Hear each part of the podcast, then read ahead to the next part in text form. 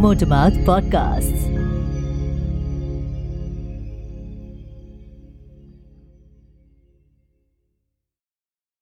Hi, my name is Pallavi Pratap, and welcome to Law Simplified from Motormouth Podcasts.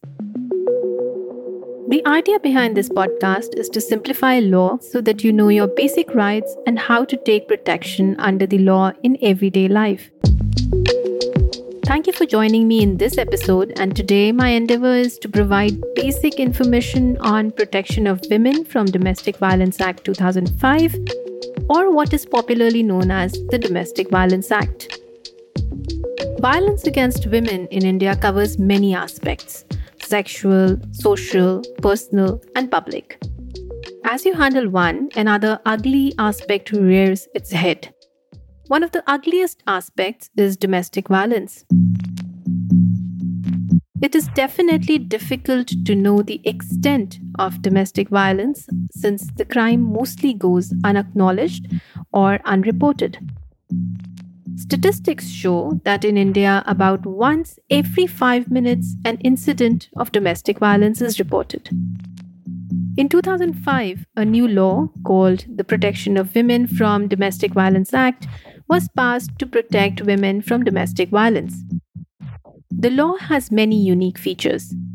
It expanded the definition of domestic violence and brought under its protection all women who are in a domestic relationship, which will basically include your mothers, sisters, daughters, buas, masi's, anyone who is a woman who is living in a shared household will be included in this. Let's break down the law and understand how it protects women from domestic violence.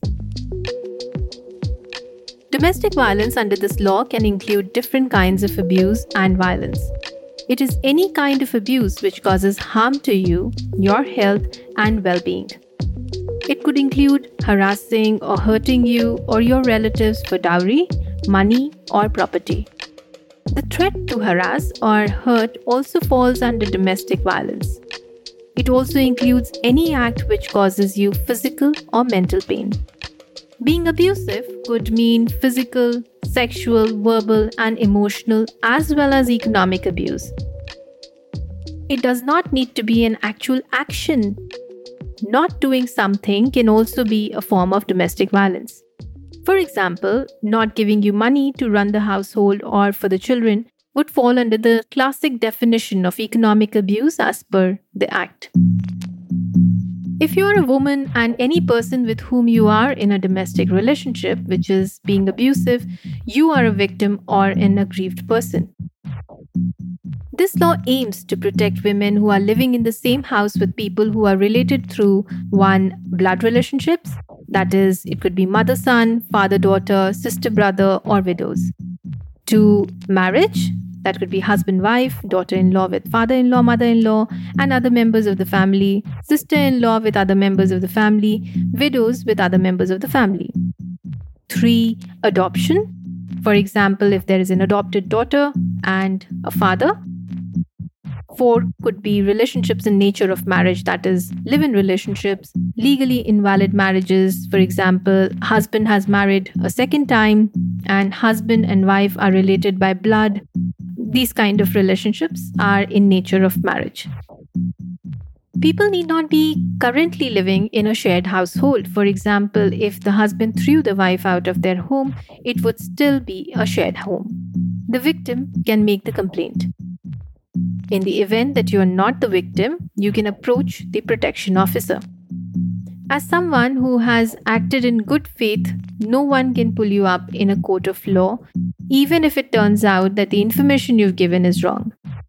In addition, instead of heading to the protection officer, the victim can approach the service provider, which is basically some sort of an NGO or the departments of the government, to make a complaint. The service provider then records the complaint, which is the domestic incident report, and sends a copy to the local magistrate and the protection officer. If you, as a victim of domestic violence, want a permanent solution to your problems, you can go to the court. The type of judges who are responsible for this act are called magistrates. The victim need not make the application herself.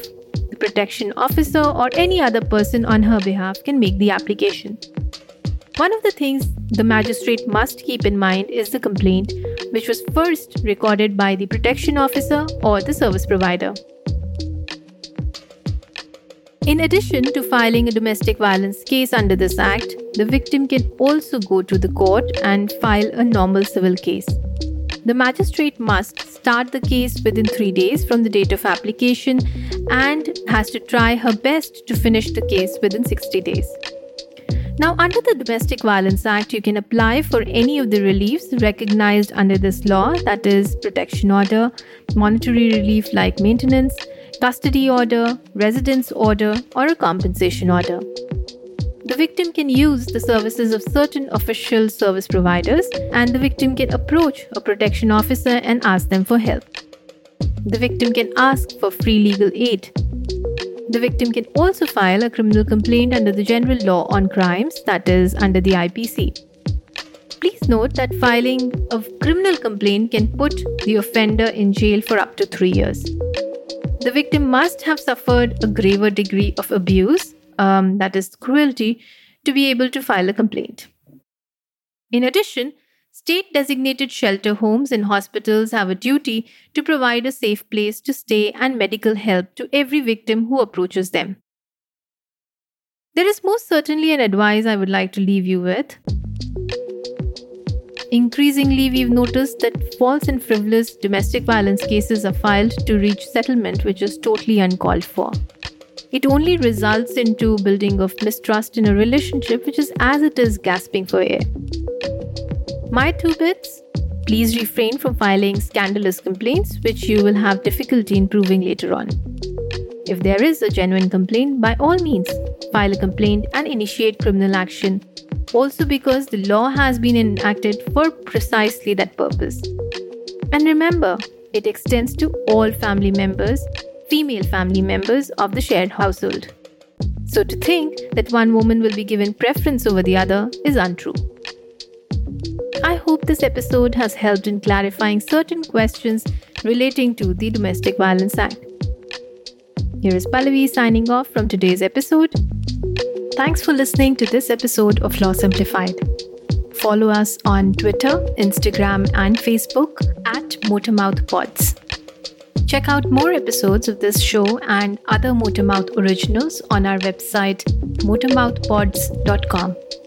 This episode was written and hosted by me, Pallavi Pratap. Sound production, design, and mixing by Pratik Sharma.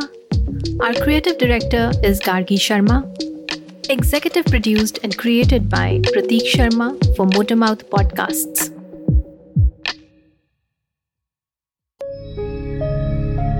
Motormouth Podcasts.